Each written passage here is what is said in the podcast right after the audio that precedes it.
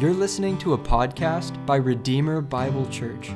Come visit us Sunday mornings at 10 a.m. or visit our website at redeemerfortbend.org for more information. Thanks and enjoy.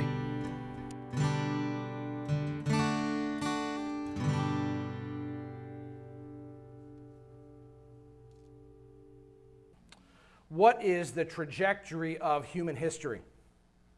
Well, let's consider two perspectives that come from poems of the 20th century. The first is from the Beatles. I've got to admit, it's getting better. A little better all the time. Well, that's an optimistic perspective, right? The second perspective comes from William Butler Yeats. Yeats wrote after World War I, at a time when people thought they had survived the worst of history. Things could only get better going forward, right? And so they thought a golden age was coming. But Yeats saw things differently. So he wrote these words Turning and turning in the widening gyre, the falcon cannot hear the falconer. Things fall apart, the center cannot hold. Mere anarchy is loosed upon the world. The blood dimmed tide is loosed, and everywhere the ceremony of innocence is drowned. The best lack all conviction, while the worst are full of passionate intensity. What rough beast its hour come round at last, slouches towards Bethlehem to be born. Yeats didn't think things were getting better. He thought things were about to spiral out of control. He expected the unmaking of the social order, the birth not of a savior, but a destroyer, which would lead to not a golden age, but unfathomable evil. Which perspective is correct? Are things getting a little better all the time, or are we descending into chaos? Well, last week in Genesis 4, we saw the beginning of human civilization, and we saw that to some extent both perspectives are true. Certainly, as history has unfolded, there have been many improvements. Things have gotten a lot better. Today we have antibiotics and plumbing, electricity and air conditioning. Ancient people, even people 10 generations ago, had none of these. Undeniably, in many ways, there has been progress, just like the first civilization had progress. We saw last week the founding of the first city, the beginning of arts and crafts and industries. But just because people progress scientifically and economically does not mean that we progress morally. Adam fell into sin and his offspring fell into worse sin. Cain murdered his brother. And the, and the civilization Cain forged was marked by sexual immorality and the multiplication of violence. Same things we see in our society today. Yes, there is scientific and economic prog- progress, but there is also tremendous moral degradation. Now, today we're going to be in Genesis chapter 5, verse 1 through chapter 6, verse 8. And today we're going to see where Adam's sin ultimately leads. And we're going to see four points today. First, humanity is corrupted by sin. Second, humanity is dominated by death. Third, humanity spirals into moral anarchy. And fourth, God intervenes in this world with judgment and grace. So let's start with our first point, which is that humanity is corrupted by sin you got a Bible, look at Genesis chapter 5, verse 1. We read, This is the book of the generations of Adam. Now, this introductory statement begins the third section of Genesis. And the key word here is the word translated generations. In Hebrew, this is toledoth. And it basically means here's what happened next after whomever is named. So now we're going to find out what happened after Adam. And to tell us that, our author Moses is going to give us a genealogy, a record of the lineage of Adam. And he starts back at the beginning. Look at verse 1. He says, When God created man, he made him in the likeness of God. Male and female, he created them. And he blessed them and named them man when they were created. Moses reminds us of humanity's beginning and of several truths we looked at in the first sermons of this series that God made humanity as his special creation. We did not arise from the animal kingdom. that God made humanity male and female, as men and women, defining gender by biological sex. That God named humanity, showing He is sovereign over us. That God blessed humanity, He gave us duties and enabled us to fulfill them. That God made us in His own image and likeness, with the ability to speak and engage in moral reasoning, to perform skilled and artistic labor we were made to be God's deputy rulers in this world, reflecting Him to all other life. What a privilege! What an exalted position! Human life has great value because it reflects God. And when we think about God's creation of humanity and this wonderful position He gave us, and then when we consider the murders and the immorality of chapter 4 and in our own time, we see just how far things have fallen since creation. The dignity and nobility of man has been shattered. What caused this? Sin. Adam and Eve rebelled. Look at verse 3. When Adam had lived 130 years, he fathered a son in his own likeness, after his image, and named him Seth. We're never told how long Adam lived in the garden or how old he was when Cain and Abel were born. But now Moses returns to what we saw at the end of chapter 4 the birth of Adam's third son, Seth. And the rest of this genealogy traces Adam's lineage through Seth. Now, this is a contrast with what we saw last week, because chapter 4 had a genealogy that traced Adam's lineage through Cain. There's lots of genealogies in this book. And what you'll find as you look at them is consistently the elect lineage, the lineage that proves to be godly, always is presented last in Genesis. And the ungodly lineages are presented first. So it is here. The ungodly lineage of Cain is in chapter 4. Seth's lineage, the elect line, is in chapter 5. We also know that Seth's lineage will prove to be generally godly because of the way it was introduced in chapter 4, verse 26. Look back there. And it says, At that time, people began to call upon the name of the Lord.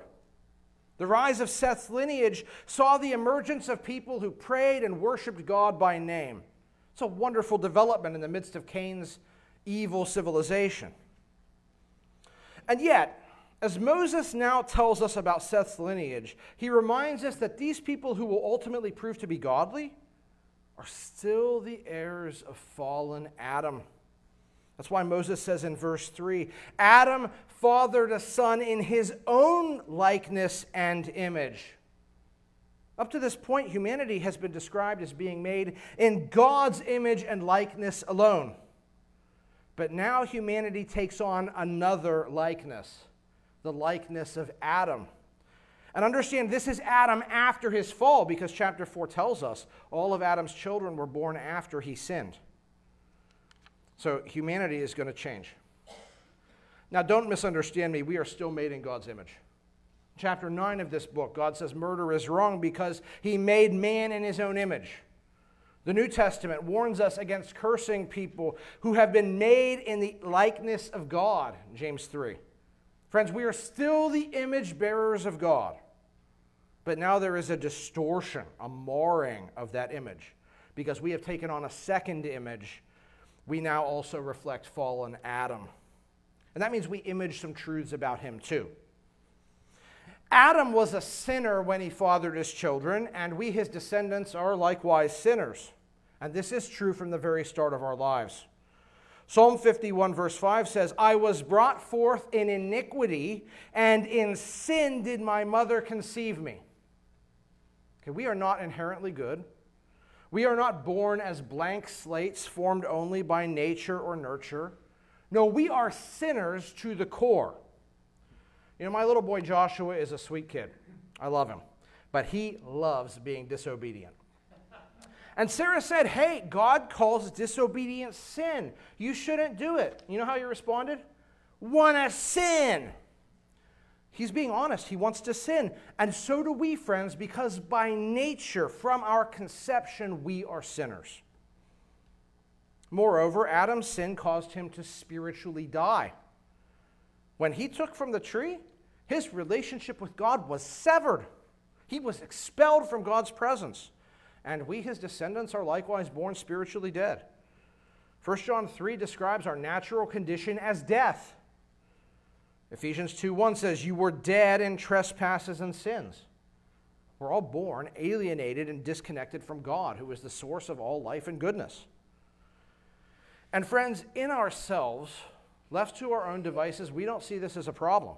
We don't naturally desire a relationship with God. Psalm 14 says, The Lord looks down from heaven on the children of man to see if there are any who understand, who seek after God. But they've all turned aside. Together they have been corrupt. There is none who does good, not even one. Instead, we pursue evil, not God. Ecclesiastes 7:29 says God made man upright, but they have sought out many schemes. Isaiah 53 says all we like sheep have gone astray. We have turned every one to his own way. And so not only are we sinners by nature, but we become sinners by choice. We become slaves of sin, for Jesus says in John 8:34, everyone who practices sin is a slave to sin. And Paul tells us what this looks like in Ephesians 2 that we follow the course of this world, the prince of the power of the air, the spirit that is now at work in the sons of disobedience, among whom we all once lived in the passions of our flesh, carrying out the desires of the body and the mind. Eve was dominated when she looked at the tree and it appealed to her eyes and her senses and her pride. And we, her descendants, chase those same things and we listen to the lies of the world system. And so we unwittingly join the rebellion of Satan, who deceived our first parents. Friends, we are corrupted. And if God did not intervene in our lives, there would be absolutely nothing we could do about this miserable state. Because Ephesians 2 says we can't be saved by our works. Isaiah explains it like this Isaiah 64, verse 6. We have all become like one who is unclean and all our righteous deeds are like a polluted garment. We all fade like a leaf, and our iniquities, like the wind, take us away. There is no one who calls upon your name, who rouses himself to take hold of you, for you have hidden your face from us and have made us melt in the hand of our iniquities. Because of sin, in our natural condition, we are corrupt and unclean. We don't desire or seek God.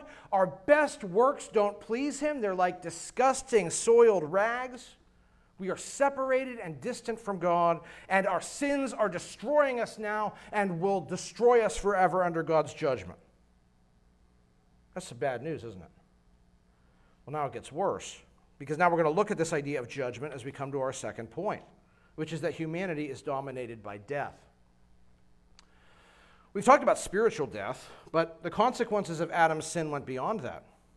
In addition to spiritual death, humanity also fell under the judgment of physical death. And as we read on, we see that clearly. Genesis 5, beginning in verse 4.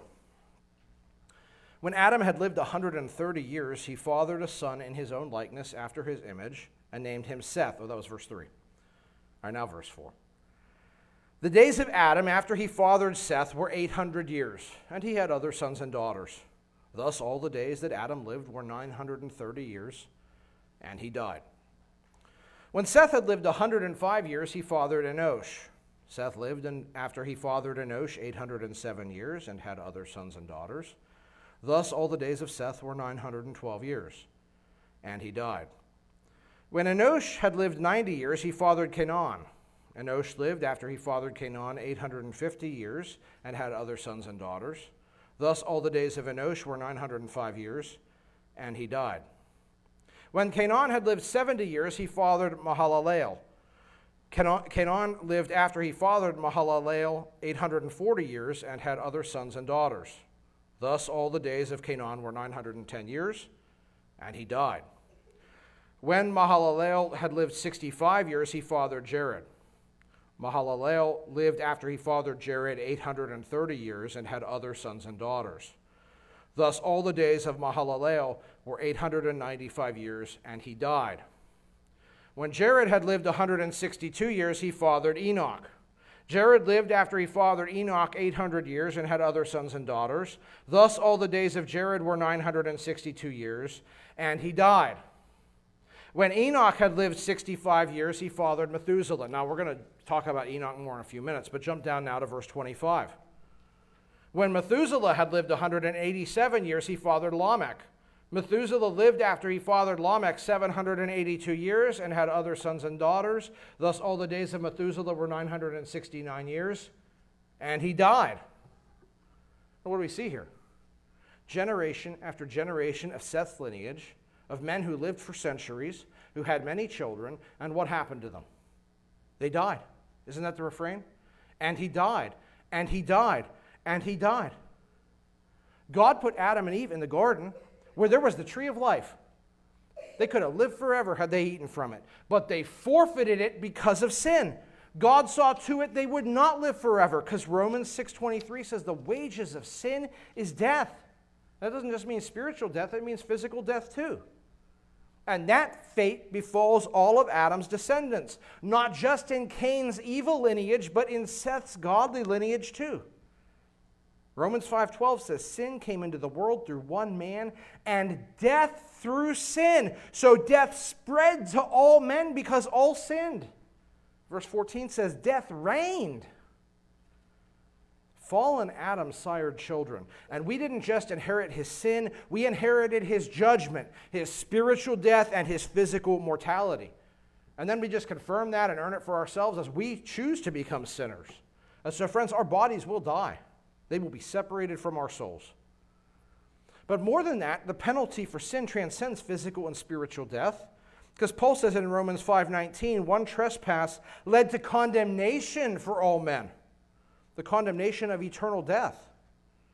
Again, Ephesians 2, Paul says, like the rest of mankind, we are children of wrath. A wrath described in 2 Thessalonians 1 as the punishment of eternal destruction away from the presence of the Lord the worst fate imaginable.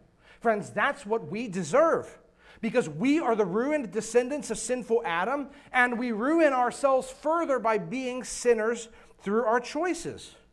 And so God's righteous sentence of death, physical, spiritual, and eternal, stands over all of us.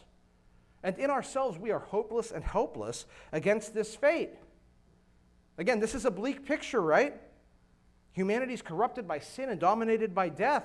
But wait, it still gets worse because now we come to our third point as humanity spirals into moral anarchy. Look down now at chapter 6, verse 1. When man began to multiply on the face of the land, okay, so now at least 10 generations have come. And remember, at that time, people are living for centuries. The birth rate is much larger than the death rate, so there is a population explosion. The earth is filling up, which is what God intended. Because in chapter 1, he said, fill the earth, right? But now, as people fill the earth, they're not doing so as image bearers, faithfully modeling God before the world. No, as people fill the earth, what is abounding is evil.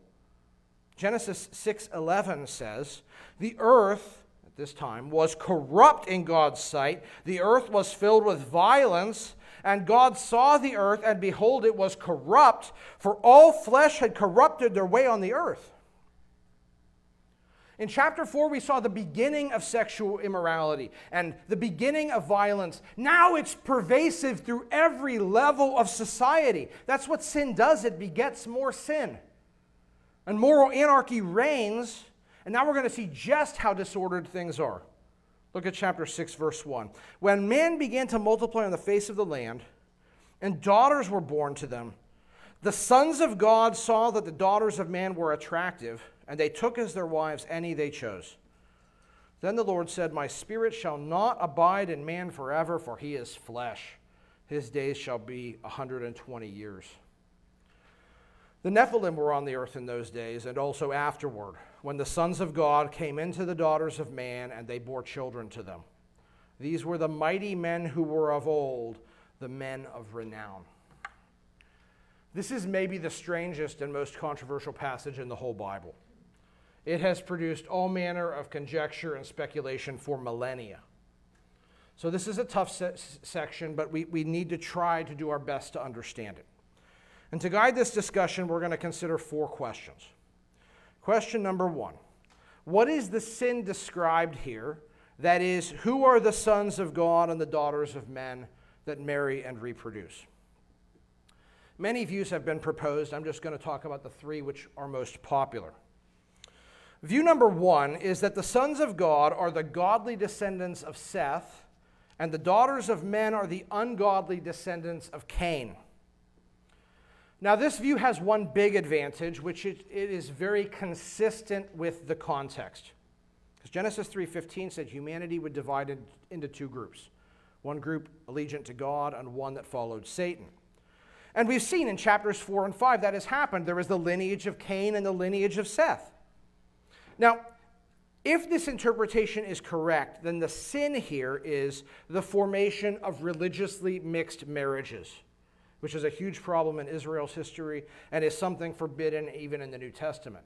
Single people, you need to only marry believers, okay? Believers should not be marrying unbelievers. And that's what view number one is about religiously mixed marriage. Now, view number two here is that the sons of God are kings, because occasionally the term sons of God in the Old Testament refers to kings.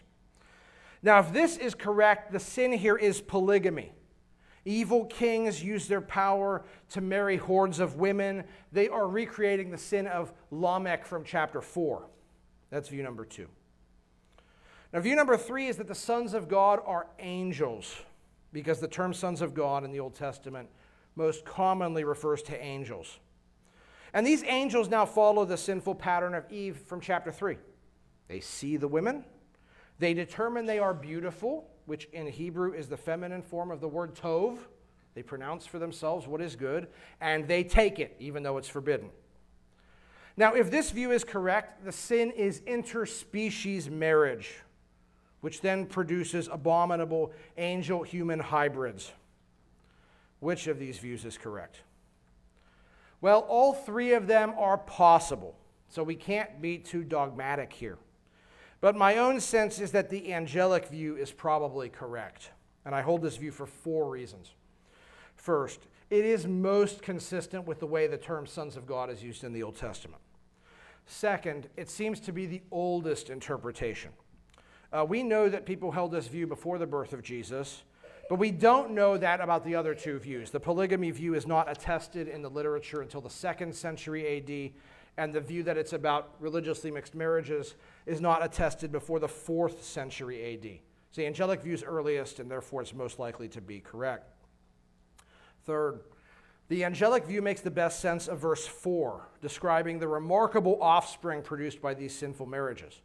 If the marriages are just between people, it's hard to see why the offspring are described in these sort of heroic and remarkable terms. The angelic view would seem to explain that the best. And fourth, and most importantly, the angelic view seems to be taught by the New Testament. Jude, verse 6 says, The angels who did not stay within their own position of authority, but left their proper dwelling, he has kept in eternal chains under gloomy darkness until the judgment of the great day. Just as Sodom and Gomorrah and the surrounding cities, which likewise indulged in sexual immorality, pursued unnatural desire. The Greek there says strange flesh. Now, what Jude is describing here is some angelic sin, and he doesn't give a lot of details. But he says that it's similar to and likewise the sin of Sodom and Gomorrah, who engaged in unnatural sexual acts and desires. Now, this section of Jude is all about Jude quoting biblical examples. So that tells us Jude thinks that this sin of angelic sexual misconduct is found somewhere in the Bible. And the only place that would be is here in Genesis 6. We find similar references in 1 Peter 3 and 2 Peter 2 which talk about spiritual beings imprisoned during the time of Noah because of sin. It also seems to point to this incident. So I think the sons of God are angels and the daughters of men are humans. Now, some will object to this because Jesus says in Matthew 22 In the resurrection, people neither marry nor are given in marriage, but are like the angels in heaven. And they'll say, Well, see, that, that means angels can't marry or reproduce. But Matthew 22 30 doesn't say anything about reproduction. And it seems here that we have an insight into God's will for the holy angels, that they should not be married. But is it not possible that disobedient, sinful angels might rebel against this command? I don't think Jesus' words preclude that possibility. Now, how did angels procreate? I don't know. Uh, we've already seen in this book fallen angels could possess creatures like the serpent. Maybe demons possessed men who then married and fathered children. Maybe the angels took on bodily form. We'll see that they can do that in chapter 18 of this book. Maybe in that form they married and fathered children. Maybe angels can marry and reproduce in a spiritual form. I don't know. But from the available options, I think the angelic interpretation is probably correct. now, question two is Who are the Nephilim? Nephilim is a Hebrew word that means the fallen ones. In the Septuagint, the Greek translation of the Old Testament, translated this word gigantes or giants. And that's why many English versions say giants. Now, that translation was made because of Numbers 13. In Numbers 13, the Israelites are about to enter the promised land, and they send in spies to scout the land. And two of the spies come back and say, Hey, God's with us, we can conquer it. But 10 of the spies come back and say, Those guys are way too tough, we can't do it. And as part of their false and unbelieving report, they say in Numbers 13:33, "We saw the Nephilim, and we seemed to ourselves like grasshoppers, and so we seemed to them." So they're saying the Nephilim are giants and that they encountered them. Now, it's important to remember the people in Numbers 13 who say this were unbelieving liars that God condemned. So I don't think we should believe they actually saw the Nephilim, especially since the Nephilim seemed like they would have all had to perish in the flood. So I'm not sure whether we should trust their claim that the Nephilim were giants either. Certainly, the Bible tells us there were gigantically proportioned people in the ancient world. And maybe that's what this is talking about. But the word here is fallen, and so I think more likely this term is describing the fallen angels who married human women or their hybrid offspring. In short, we can't know for sure. The Nephilim just seem to have been beings who lived on the earth until the time of the flood. All right, question three Who are the offspring here? Well, they're called mighty men, which in the Old Testament later means powerful warriors. And they're called men of renown, so that is to say, they were known and celebrated. They would seem to be like the heroic figures of legend we find around the world. You know, like Hercules type people, demigods with superhuman strength. Now, Moses here seems to indicate that such powerful, amazing figures did exist in the distant past. But as in earlier chapters, here again, he is critiquing the myths of the pagan nations. Because while the pagans would celebrate such legendary heroes, Moses here shows us, in fact, these men are not a good thing. They were the abominable byproducts of this wicked interspecies marriage that God opposed. What the pagans think is good is actually evil. And now this brings us to our last question, which is what does verse 3 mean? God is appalled by this disgusting sin and he judges humanity. They might say, well, wait a minute. The sin was done by angels. Why are people judged? Well, we've got to remember two things. The angels were judged that did this. We just read in Jude, they were bound in eternal chains waiting condemnation. But also, we should not assume that humans were totally innocent in what happened here. There is no sense in this chapter that these women were kidnapped or forced against their will to bear hybrid offspring. The language here speaks of marriage. And in the ancient world, marriages were contracted between the groom and the father of the bride. So I don't think the angels are the only guilty party here. People consented to it too. So God judged them. But what does it mean that my spirit shall not abide in man forever, for he is flesh? His days shall be 120 years. Here again, we find more questions. Two. First question is what does this verb abide mean? It doesn't appear anywhere else in the Bible, so we don't really know what it means. Now, when we find unique Hebrew verbs like this, we can try to figure out what they mean by looking at related Hebrew words or by looking at, at words that have the same form in related languages from the ancient Near East. And when we do that, we find there is a very similar verb in the Akkadian language that means to protect. And that's what I think is being said here. God's Spirit is not going to protect humanity anymore. That is, up until this point, God's Spirit has been restraining evil. Things are bad, but they're not as bad as they could be.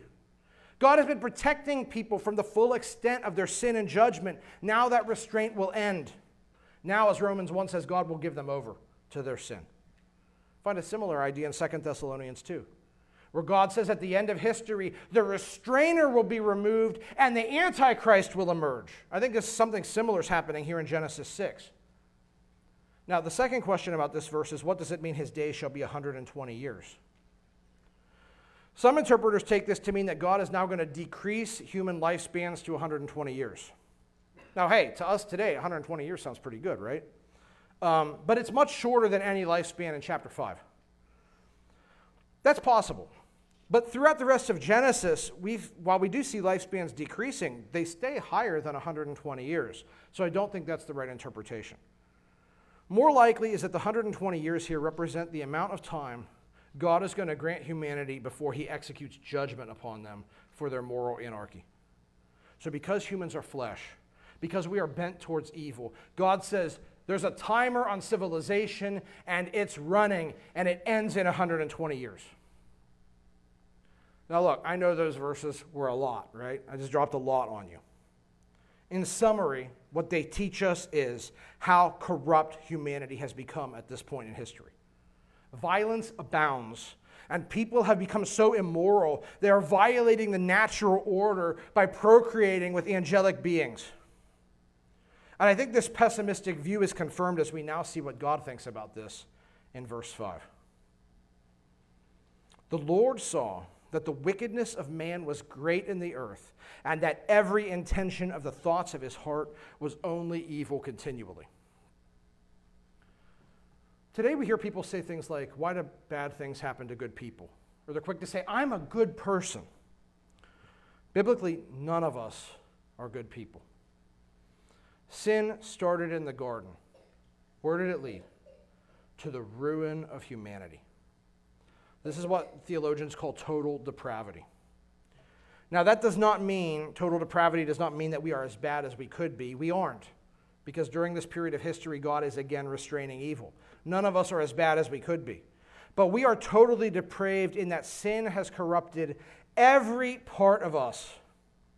Our understanding is corrupt. 1 Corinthians 2:14 says the natural person does not accept the things of the spirit of God for they are folly to him. Unsaved people can't understand spiritual truth. Ephesians 4:18 says they are darkened in their understanding, alienated from the life of God because of the ignorance that is in them due to their hardness of heart. Our minds are corrupted. Our hearts are corrupted. Jeremiah 17 says, "The heart is deceitful above all things and desperately sick."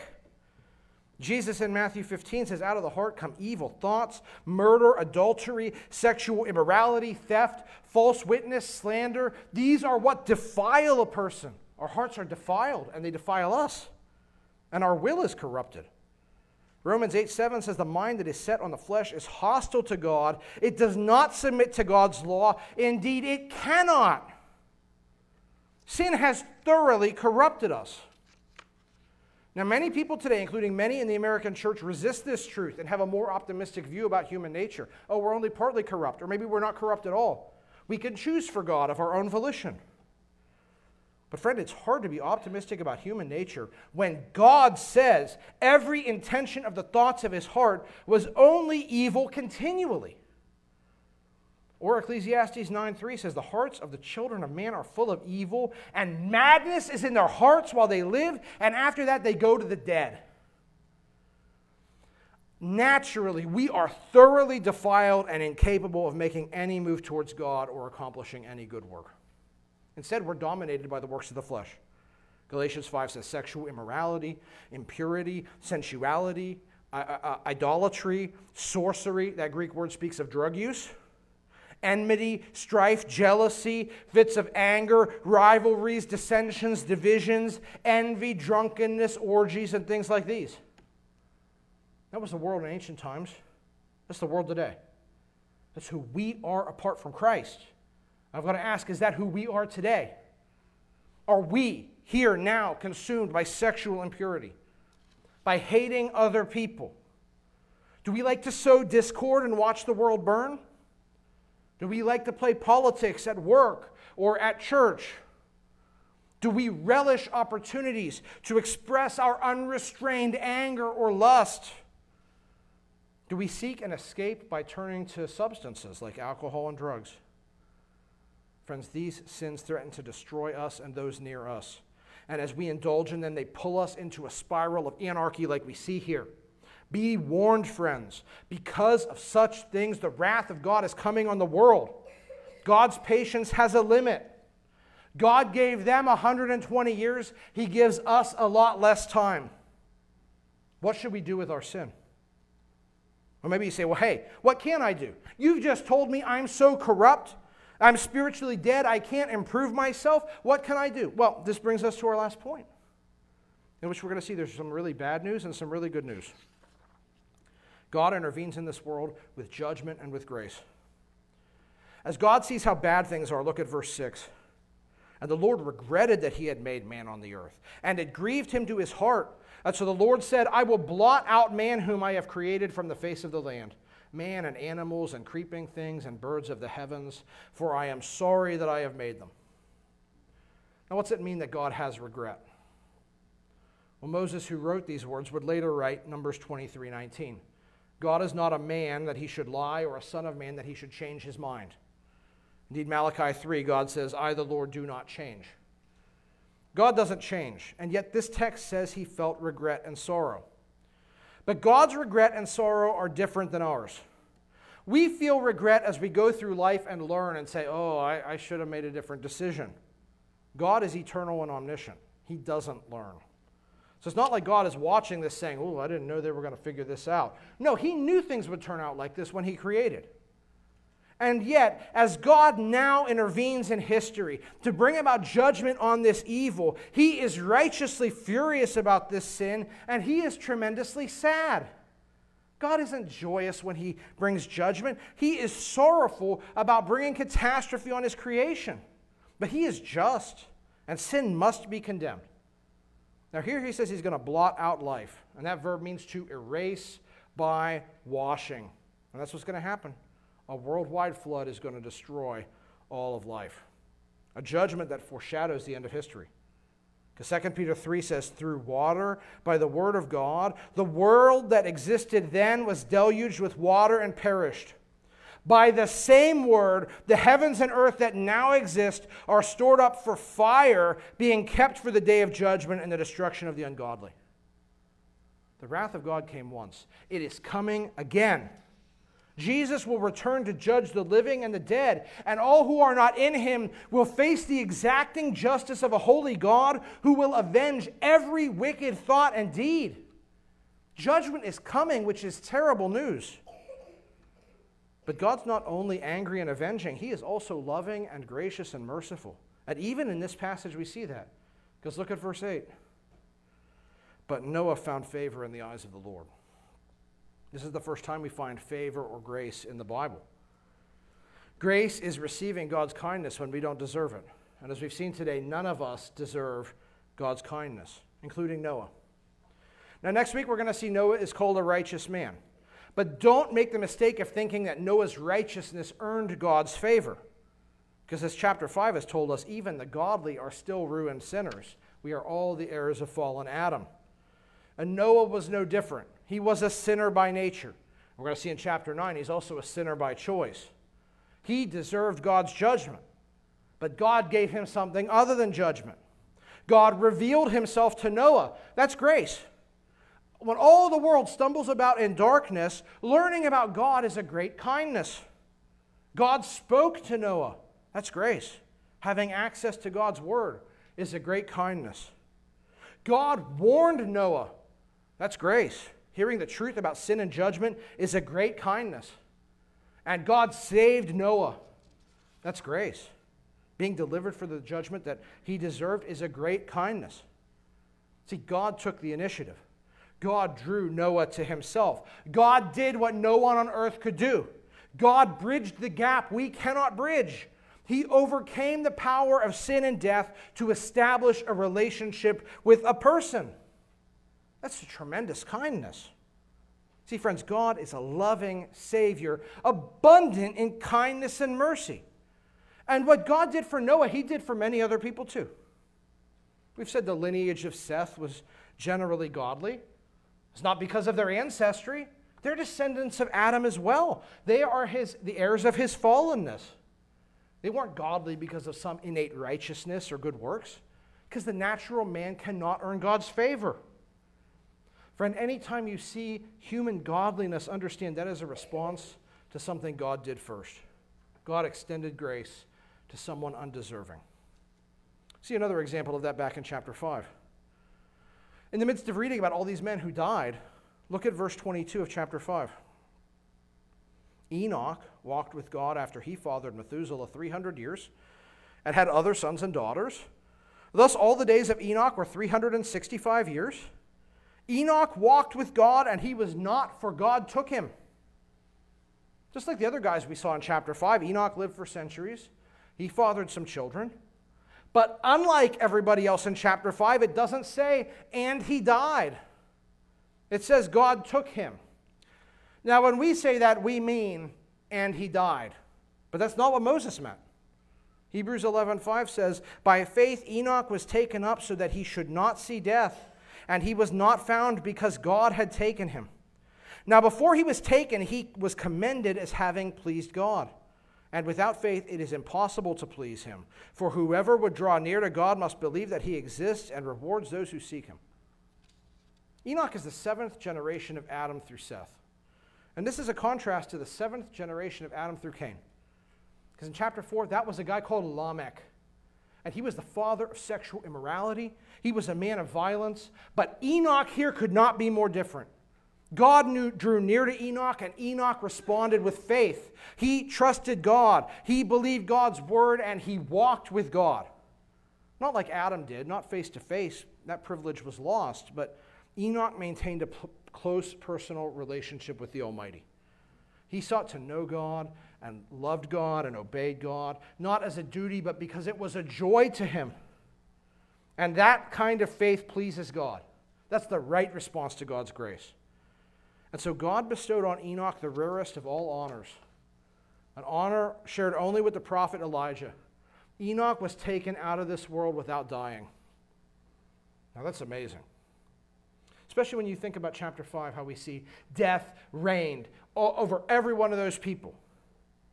But Enoch's story reminds us that God reigns over death and that God is able to deliver his people from the power of death. But Enoch is not the only person in chapter 5 whose faith is described for us, because we also read about Enoch's grandson Lamech. This is not the same Lamech as the guy in chapter 4. This is a righteous man who received God's grace through faith. He knew God's word, and more importantly, he believed it. He knew that God had judged Adam's sin and cursed the ground so that people would have to live their lives toiling away, doing hardship. Lamech knew that, but he also knew God's promise of hope. Genesis 3:15 saying, "I will put enmity between the serpent and the woman, between his offspring and her offspring. He shall bruise the serpent's head and the serpent shall bruise his heel." Lamech understood that not only did that mean that humanity would divide into two groups, one following God and one following Satan. He understood that that predicted that one person would come, the ultimate offspring of the woman, who would stomp on the serpent's head, who would undo the fall, who would reverse the curse, who would solve the problem of sin.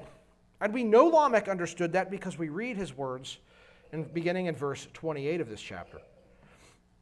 When Lamech had lived 182 years, he fathered a son and called his name Noah, saying, Out of the ground that the Lord has cursed, this one shall bring us relief from our work and from the painful toil of our hands. Lamech lived after he fathered Noah 595 years and had other sons and daughters. Thus, all the days of Lamech were 777 years, and he died. After Noah was 500 years old, Noah fathered Shem, Ham, and Japheth. Lamech fathered Noah. And as he looked at his son, he spoke words of hope. Hoping that Noah, whose name means rest, would be this promised one who would give mankind rest. Rest from the judgment of hard labor, rest from the curse, rest from sin. Now, Lamech was wrong. Noah was not ultimately this figure who would win victory over Satan, sin, and death.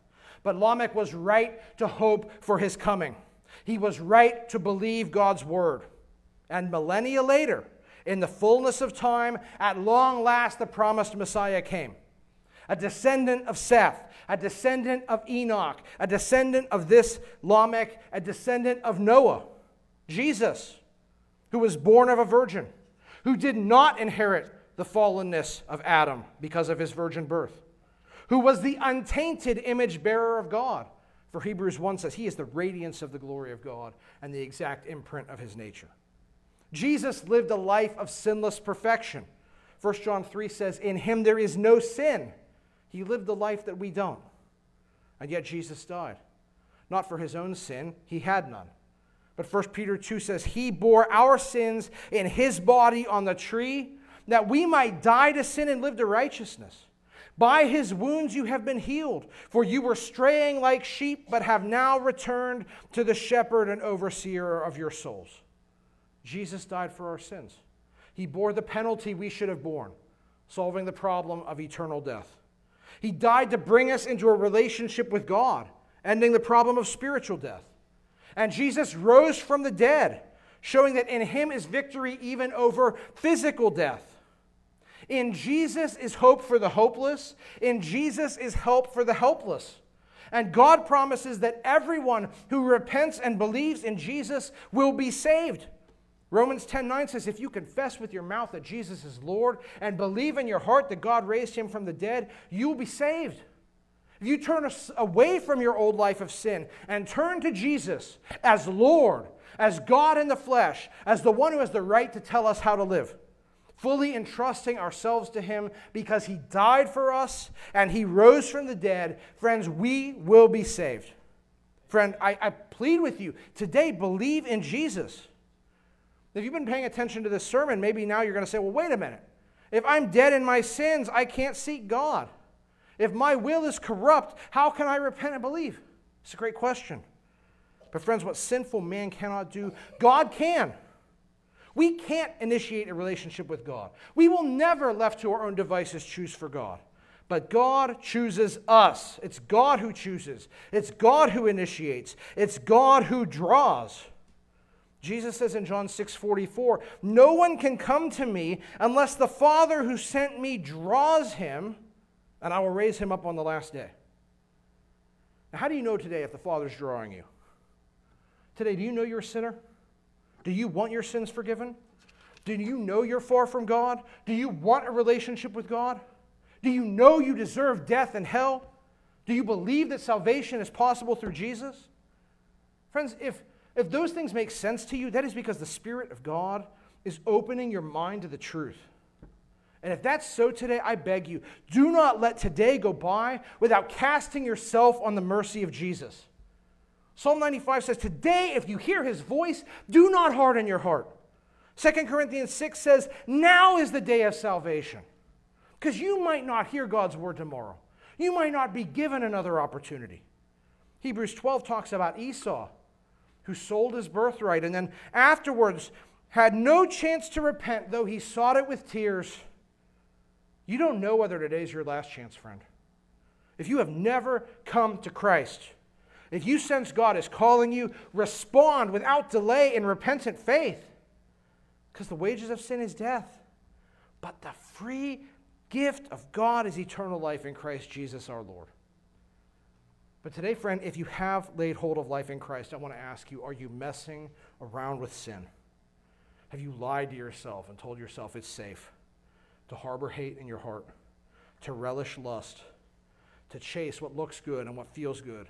what appeals to your pride, to speak envious or divisive words, to listen to the world's lies and approve of what it tells you you should approve of, even when the scripture says it's wrong. You do these things believing the serpent's lie that you will not surely die? Do you think that sin is safe despite all the scripture says? Friend, today I want to say God is calling you to. Today we've learned the truth about God, His justice, and His mercy.